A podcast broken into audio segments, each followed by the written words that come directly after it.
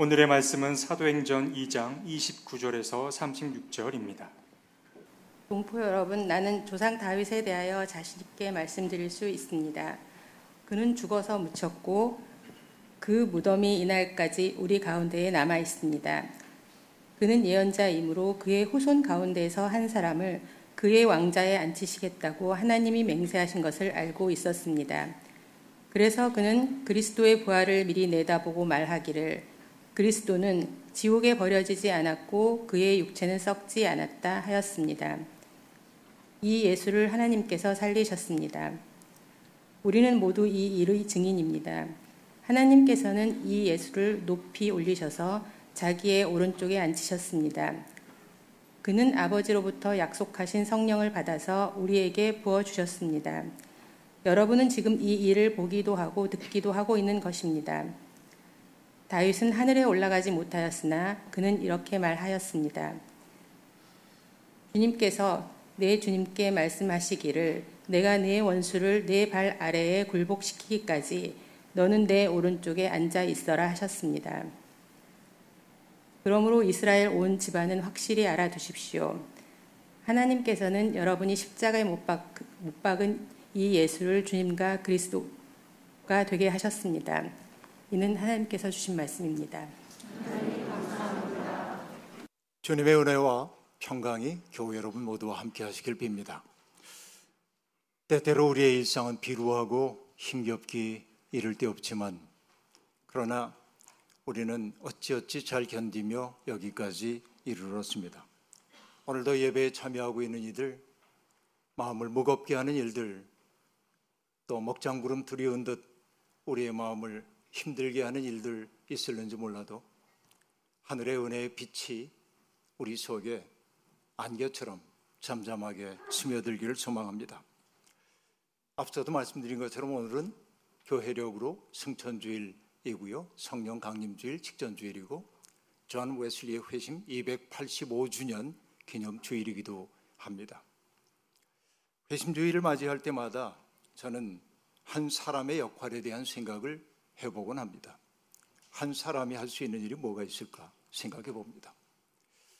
신학교를 지망하면서 저도 하나님의 손에 붙들려서 아름다운 일을 하고 싶었고 세상을 변화시키고 싶었습니다. 그러나 40년 넘게 목회를 하면서 제가 느끼는 것은 내 마음 하나 변화시키기 어렵구나 하는 생각이 들기도 합니다. 이것이 어쩔 수 없는 사람의 모습이기도 합니다. 그러나 이렇게 우울하게만 얘기할 일은 아닙니다. 왜냐하면 한 사람은 무력하지만 하나님의 손에 붙들린 사람, 역사의 무대 속에서 쓰임 받는 사람들은 굉장히 큰 일을 해내기도 합니다. 그가 하는 것 아니고 역사가 그를 통해 일하고 이것을 신학적으로 얘기하자면 하나님이 그를 들어 쓰시는 것이라고 얘기할 수 있겠습니다. 이 신비를 바울 사도는 너무나 깊이 깨달았기 때문에 그 신비를 이런 말로 나타내기도 했습니다. 그러나 하나님께서 은혜를 베푸실 때 생긴 일은 아담 한 사람이 범죄했을 때 생긴 일과 같지 않습니다.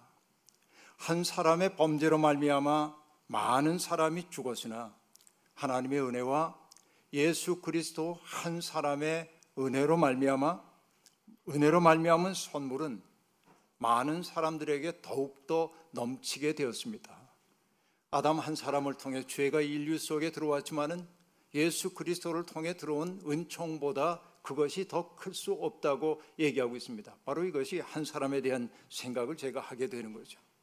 그러므로 우리에게 중요한 것은 뭐냐면 회심하는 것, 우리의 마음의 주인에게 우리의 마음을 갖다 바치는 것입니다. 회심이라고 얘기할 때 사전을 찾아보면 굉장히 다양한 한자가 사용되고 있음을 알 수 있습니다. 그러나 성경이 얘기하는 회심과 가까운 것을 보자고 한다면 잘못을 뉘우친다는 뜻에서의 내 뉘우칠 회자를 써서 회심, 내 잘못을 과거에 저질렀던 모든 잘못들을 뉘우치고 새로운 마음을 먹는 것이 뉘우칠 회자 마음 심자 회심이기도 하지만 성경이 얘기하고 있는 회심의 본질은 뉘우칠 회자만이 아니라 돌 회자, 회복이라고 얘기할 때 돌아서는 것 얘기하는 겁니다. 내 마음이 세상을 향해 팔렸던 우리의 마음이 하나님을 향하여 돌아서는 것, 바로 그것이 회심이고 성경은 이 두 가지를 다 내포하고 있다는 사실을 알게 되는 것이죠. 이것이 무엇보다도 소중한 일이라고 저는 생각을 하고 있습니다. 하나님 나라 돌아간다고 하는 것, 하나님께로 내 마음을 돌이킨다고 하는 것, 그것은 무엇입니까? 속절없이 세상의 인력에 이끌려 살던 삶에서 그 허망함을 깨닫고 이제 하나님께로 내 마음을 갖다 바치는 것 얘기하는 것이죠. 바로 이것이 회심입니다. 하나님은 언약을 저버리고 자기의 욕망에 따라 살고 있는 그 백성들이 그 겪고 있었던 곤경을 너무나 아파하셨습니다. 그래서 예언자들을 통해서 끝없이 외치셨던 메시지가 무엇인지 여러분 아시죠? 돌아오라라고 한 말입니다. 돌아오라. 이것이 예언서에 등장하고 있는 말입니다. 여러분 잘 아시다시피 이사야 선지자는 이렇게 얘기했습니다. 악한 자는 그 길을 버리고 불의한 자는 그 생각을 버리고 주님께 돌아오노라. 주님께서 그에게 긍휼을 베푸실 것이다. 우리의 하나님께로 돌아오노라. 주님께서 너그럽게 용서하실 것이다. 라고 말합니다. 돌이키기 위해 우리에게 필요한 것은 무엇일까요? 내가 애집하고 있던 것들을 먼저 놓지 않으면 안 됩니다.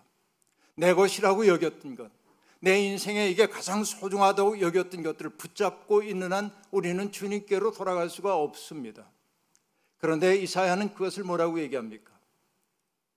악한 자는 그 길을 버리고 불의한 자는 그 생각을 버리고 돌아오라고 얘기합니다. 버리지 않고는 돌아갈 수가 없는 것이죠. 그런데 성경에서 돌아오라고 하는 그 부름은 여러 가지 말로 변주되어 나타납니다. 돌아오너라. 이것은 나를 찾아라 라는 메시지로 나타나기도 하고 권고의 형태를 띠게 될 때 이제 주님께로 돌아가자 라는 간곡한 권고로 나타나기도 하는 것입니다.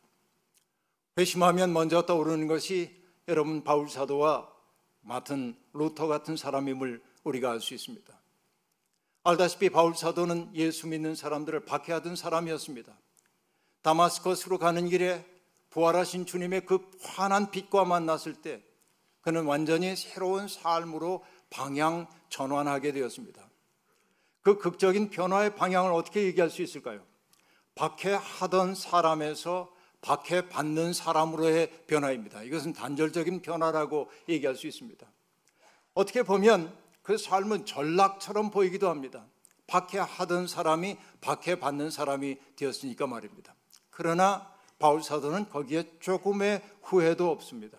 오히려 하나님의 은혜로 힘입어서 자기가 쓰임 받고 있다는 사실을 그는 기뻐했습니다.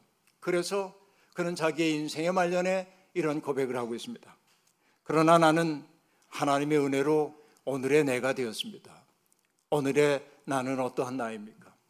그리스도를 위해 박해를 받고 매를 맞고 모욕당하고 파산의 위협을 무릅쓰고 감옥에 갇히고 죽음의 위협을 받고 이 모든 것들이 주님의 은혜 때문에 내게 다가온 사건이라고 그는 얘기하고 있습니다. 그리고 그는 뭐라고 말합니까? 주께서 내게 베풀어 주신 은혜는 헛되지 않았습니다. 라고 말합니다. 이것이 여러분 회심한 사람의 고백입니다. 마틴 루터의 이 회심 또한 우리에게 너무나 놀라운 사건으로 다가옵니다. 여러분 루터에 대한 이야기를 들으셨는지 모르지만은 그는 자기의 그림자를 보고 살던 사람이었습니다. 자기의 죄에 대해서 두려워했고 부끄러워했습니다. 사제에게 가가지고 자기의 죄를 고백하고 돌아서면은 또 다른 죄가 떠올라 돌아가야만 하는 예민한 사람. 자기의 그림자를 바라보면서 어찌할 수 없는 두려움을 느꼈던 사람입니다. 그러니까 그의 마음속에 평안이 없었어요. 안식이 없어요. 기쁨이 없었습니다. 그런데 어느 순간 성서의 말씀 속에서 의인은 믿음으로 말미암아 살리라는 말씀이 그의 속에 쑥 들어왔습니다. 그때 비로소 그는 알았습니다. 내 그림자만을 바라보는 것이 구원이 아니라는 사실을. 그래서 나의 그림자가 있음에도 불구하고 돌이켜 빛의 근원이신 주님을 바라보는 것이 구원임을 그는 알았고 그 이후에 그의 마음속에는 흔들리지 않는 성체와 같은 것들이 들어섰음을 우리가 알고 있습니다. 바로 이것입니다.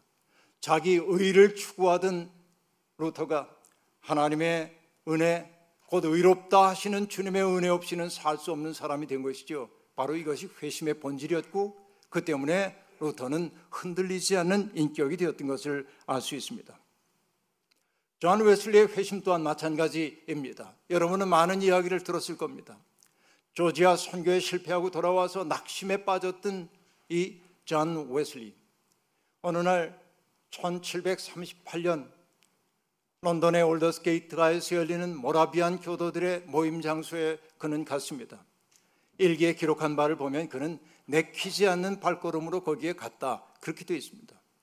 그 모라비안 교도들, 이 모라비안 교도들은 앞서도 얘기한 것처럼 얀 후스를 따르던 사람들이고 복음적인 경건으로 살려고 애쓰던 사람들인데 그들의 모임 장소에 갔을 때 어떤 사람이 루터가 썼던 로마서 소문을 읽는 그 이야기를 듣는 순간 의미 의인이 믿음으로 말미암아 산다는 그 대목에 이르렀을 때 이상하게 나의 마음이 뜨거워졌다 이렇게 얘기합니다. 내 마음이 뜨거워지는 경험을 했어요. 이것을 우리는 회심의 기점으로 보고 있습니다. 물론 웨슬리가 그 사건 이후에 흔들린 적이 없는 사람이라고 말할 수 없습니다. 그도 절망의 어둠에 빠졌고 회의에 빠지기도 하고 내가 구원받았으면 왜 내 마음에 기쁨이 없을까 번민하기도 합니다.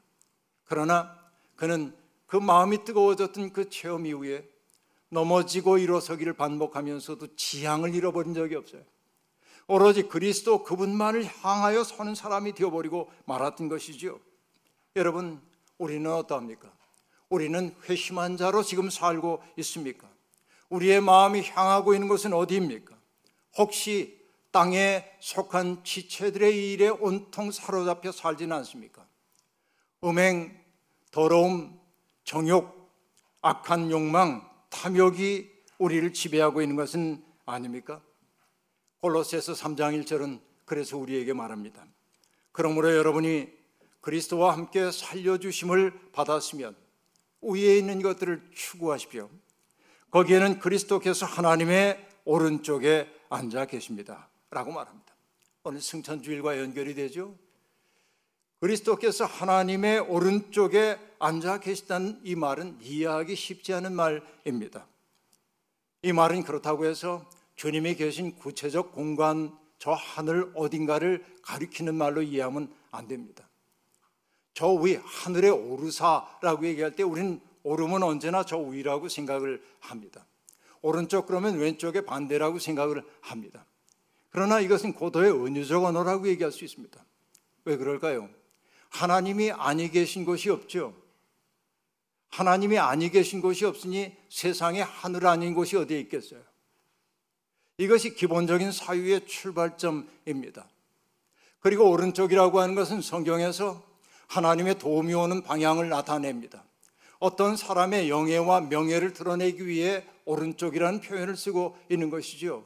그러니까 예수 그리스도께서 하늘에 오르셨다고 하는 것은 공간적인 좌표 평면 어딘가로 이동했다는 말이 아니고 차원이 달라졌다. 시간과 공간의 구애를 받지 않게 되었다는 말이고 오른쪽에 앉았다는 것은 세상이 버렸던 예수 그리스도의 삶을 하나님은 영예롭게 여기셨다는 말인 거죠. 이게 하늘에 오르사 하나님 우편에 앉아 계시다 하는 말의 의미입니다. 그럼 성경이 이렇게 공간적인 지각을 사용하고 있는 까닭이 뭘까요? 여러분, 인간의 지각의 범주라는 것은 시간과 공간을 통하여 나타나기 때문에 그러합니다. 알아듣기 쉽게 얘기하는 거죠. 여러분, 성경도 이 이미지를 사용하고 있습니다. 본래 성경은 이렇게 얘기하죠. 예수 그리스도는 하나님과 동등한 분이었어요. 근데 그분이 자기를 비워 종의 몸을 입고 이 땅에 내려오셨다고 얘기합니다. 성육신 사건은 하강의 방향입니다. 그렇죠? 그리고 하강의 방향으로 내려오신 주님은 인간과 똑같은 조건 속에서 사셨습니다. 수평의 방향, 우리하고 똑같은 방향이에요. 그 삶의 결과 주님은 십자가를 지실 수밖에 없었고 죽임당한 채 무덤에 묻히셨어요. 무덤은 뭡니까? 더 낮은 곳으로의 하강입니다. 하강에서부터 더 다른 하강으로 나아가는 거예요. 그런데 이것이 끝이 아닙니다. 성경은 뭐라고 얘기합니까? 하나님이 그를 차마 죽은 자 가운데 버려두실 수가 없었기 때문에 그를 일으켜 세웠어요. 상승의 방향으로 일이 일어나기 시작합니다. 부활하신 주님은 이 땅에 여러 날 동안 제자들과 함께 머무셨습니다. 그리고 때가 되었을 때 주님은 하늘로 올리우셨다고 얘기합니다. 상승의 방향을 나타내고 있어요. 그러니까 이 하강과 상승의 이야기가 한결같이 하고 있는 얘기는 뭐냐면 예수 그리스도는 죽을 수 없는 영원한 생명이라고 하는 사실이에요. 죽어도 죽을 수 없는 존재임을 나타내고 있어요. 다시 말해서 예수 그리스도가 바로 하나님의 아들이라는 사실을 드러내기 위해서 하강과 상승의 이미지를 사용하고 있다 하는 얘기입니다. 십자가 사건과 부활 그리고 승천으로 이어지는 이 과정에서 우리가 잊지 말아야 할 것이 하나 있죠. 그것은 뭡니까? 예수님의 삶은 사람들을 한 방향으로 몰아가고 있는 세상 질서에 대한 강렬한 저항이었다는 사실입니다. 내가 높임을 받기 위해 형제를 죽이고 내가 편안하기 위해 형제들에게 가야 할 것들을 착취하여 내 배를 불리는 삶이 세상의 한 방향의 삶이라면 욕망의 방향이라면 주님은 사람은 그렇게 살면 안 된다고 형제를 사랑해야 한다고 고통받는 사람에게 자기 것을 나눠줘야 한다고 세상의 흐름과는 다른 흐름으로 우리를 이끌고 있는 거예요. 이것을 저항이라고 한다면 저항이겠습니다. 그러니까 예수 그리스도의 십자가는 세상의 흐름에 순응하지 않고 저항하는 예수님에게 안겨진 수모라고 말할 수 있겠습니다. 주님은 그렇게 사셨습니다. 이것이 중요합니다. 주님은 끝없이 주변비로 내몰린 사람들 그들 곁에 다가서시는 분입니다. 자기 목소리를 갖지 못한 사람들의 억울함을 풀어주시는 분이 하나님이십니다. 저항, 바로 이것이 어쩌면 신앙의 본질입니다. 우리는 며칠 전에 광주민주화 항쟁, 5.18 항쟁 43주년을 기념하는 그런 일을 했습니다. 우리 국가적으로 했죠. 그리고 여러분, 이런 항거의 전통은 헌법 정신으로도 매우 중요하다고 우리가 인정하고 있습니다. 3.1 운동이라든지 4.19라든지 5.18이라든지 이 모든 것들은 뭐냐면 인간을 노예로 만들려고 하는 예속하려고 하는 그 질서에 대해서 떨쳐 일어난 항거의 사건입니다. 그렇게 우리는 그것을 자랑스럽게 기억하는 것입니다. 바로 그렇게 살려는 사람들에게 이 세상의 질서가 안겨졌던 것이 십자가인 것이죠. 그러니까 우리는 십자가를 신비화하지 말아야 합니다. 예수 그리스도가 이 세상에 오신 것은 십자가에 못 박혀 죽으시기 위해 왔다고요? 아니요. 그것은 아닙니다. 주님은 살고 싶은 생명이었습니다. 그리고 사랑하며 함께 살고 축제를 벌이고 싶었습니다. 그러나 자기들에게 순응하지 않는 예수를 세상은 십자가에 못 박혀 죽였습니다. 십자가는 불의의 도구입니다. 그러나 그들은 몰랐습니다. 하나님은 불의의 도구를 구원의 문으로 삼으실 수 있는 분이라는 사실을 말입니다. 바로 이것이 부활의 신비입니다. 우리는 그런 부활을 믿는 사람들이라고 말할 수 있겠습니다. 그러면 여러분, 정말 예수 그리스도의 십자가와 부활이라고 하는 것은 두 개처럼 보이지만은 하나의 사건임을 우리가 알 수 있는 것입니다. 주님은 그렇습니다. 그분의 삶 자체가 비폭력적인 저항이었습니다. 저는 생각해 봅니다. 주님은 당신을 남김없이 세상에 선물로 주셨습니다. 그것이 무엇입니까? 자기의 목숨까지 다 바치셨다. 우리를 위해 당신의 목숨까지 다 바치셨다. 이것이 예수 그리스도의 신비죠. 그리고 여러분 여기서 시적 사고를 해보는 거예요. 다 바쳤어요. 말끔하게 비웠어요. 그러니까 어떻게 됐습니까? 가벼워지는 거예요. 가벼워지기 때문에 오를 수 있는 거예요. 여러분, 승천주일 교리적으로만 접근할 일이 아니에요. 우리가 생각해보면 바로 이런 이야기예요. 나를 누군가에게 선물로 내주면서 나를 말끔하게 비운 사람만이 가벼워져요. 그리고 하늘에 오를 수 있는 거예요. 승천주일은 바로 그 사실을 우리에게 일깨워주고 있다는 거예요. 그럼 여러분, 하늘에 오르신 주님은 하늘에서 아, 이제는 이 세상에 더러운 일들로부터 벗어났으니까 자족적 평화를 누리자 그랬을까요? 아니요. 로마서 8장 34절은 얘기합니다. 하나님 오른쪽에 계신 주님이 우리를 위하여 간구하고 계시다고. 주님은 그 속에서 자족적 평화를 누리는 게 아니라 오욕의 땅에 살고 있는 우리들, 절망의 심연에 이끌리는 우리를 불쌍히 여기셔서 우리를 위해 간구하시는 거예요. 인간의 삶을 살았기 때문에 인간이 느끼고 있는 희노애락, 애호욕의 감정의 진창 속에 휘둘리고 있는 우리를 위해 간구하고 계시단 말이죠. 그러니까 하나님은 이 척박한 역사 속에 살고 있는 우리들을 예수 그리스도의 중보를 통하여서 돌보고 계시다는 것이 성경이 우리에게 전해주고 있는 메시지인 것입니다. 역사가 아무리 진창과 같을지라도 우리는 낙심하지 않습니다. 절망의 어둠이 아무리 짙어도 우리는 포기할 수 없습니다. 가끔은 길이 끊긴 것처럼 보입니다. 악한 자들이 승리하는 것처럼 보입니다. 오해와 분열이 우리를 갈라놓기도 합니다. 하지만 화해와 이해와 사랑과 공감과 환대의 세상을 이루려고 하는 우리의 꿈이 멈출 수 없습니다. 그것은 하나님 오른쪽에 앉아 계신 주님이 우리를 위해 간구하고 계시기 때문에 그렇습니다. 우리의 희망의 뿌리는 바로 거기에 있는 것이죠. 그 때문에 우리는 시편 시인의 고백을 우리의 고백으로 삼을 필요가 있습니다. 시편 16편 8절부터 10절. 주님은 언제나 나와 함께 계시는 분. 그가 나의 오른쪽에 계시니 나는 흔들리지 않는다. 주님, 참 감사합니다. 이 마음은 기쁨으로 가득 차고 이 몸도 아무 해를 두려워하지 않는 까닭은 주님께서 나를 보호하셔서 죽음의 세력이 나의 생명을 삼키지 못하게 하실 것이며 주님의 거룩한 자를 죽음의 세계에 버리지 않으실 것이기 때문입니다. 이 믿음이 여러분에게 있습니까? 이 든든함이 우리 속에 있습니까? 감리교의 영성은 개인적인 그 성화도 중요하게 여기지만은 감리교의 감리교의 됨은 개인적 성화를 넘어서는 사회적 성화의 책임감을 느낀다는 데 있는 것입니다. 감리교인들은 세상의 불의를 못 본 채 하는 사람들 아닙니다. 고통받는 이웃들을 홀로 버려두지 않는 것이 감리교의 정신입니다. 고아와 과부와 나그네에게 살 땅을 마련해 주기 위해 노력하는 게 감리교성입니다. 세상의 모든 문제를 우리가 다 감당할 수는 없지만 지금 우리 곁에서 시련을 겪고 있는 사람들의 고향이 되어줄 노력을 하는 것이 감리교의 정신입니다. 주님은 지금도 우리에게 약한 자의 모습으로 낯선 타자의 모습으로 우리 곁에 오고 계십니다. 하나님 나라는 다른 이들의 눈물을 닦아주려는 사람들의 마음을 통해 확산되는 것 같습니다. 여러분, 미국 뉴욕에 가면은 많은 사람들이 메트로폴리탄 미술관에 가서 그 굉장한 전시를 보면서 마음속에 많은 깨달음을 얻기도 합니다. 한번 가본 적이 있던 곳이지만 이번에 보고 싶던 그림이 있어서 저도 그곳에 가서 미술관을 순례하다가 다리가 너무 아파가지고 잠시 쉬고 있는데 내 눈앞에 그림 하나가 딱 있었는데 크리스토퍼 성인의 전설을 다룬 그림이 그 앞에 있었습니다.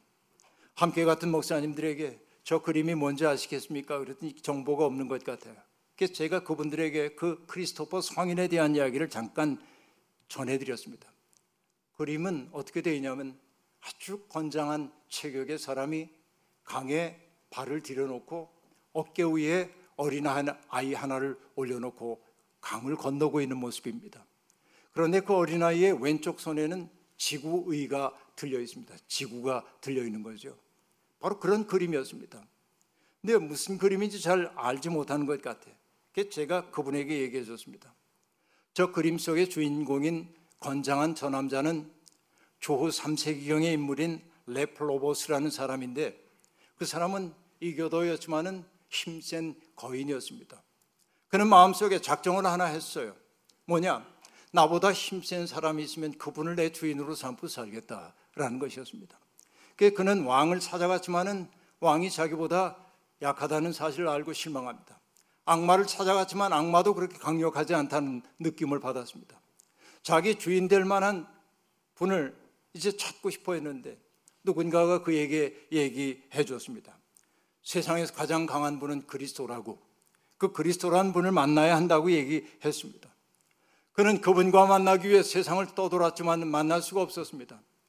어느 날 산속에 은가하여 수도하고 있던 수도승과 만납니다. 그 수도승이 그에게 얘기합니다. 그리스도는 가장 연약한 사람의 모습으로 우리 곁에 오고 있다는 거예요. 그렇기 때문에 가난한 사람을 섬기는 것이 그리스도를 섬기는 일이 된다는 얘기를 합니다.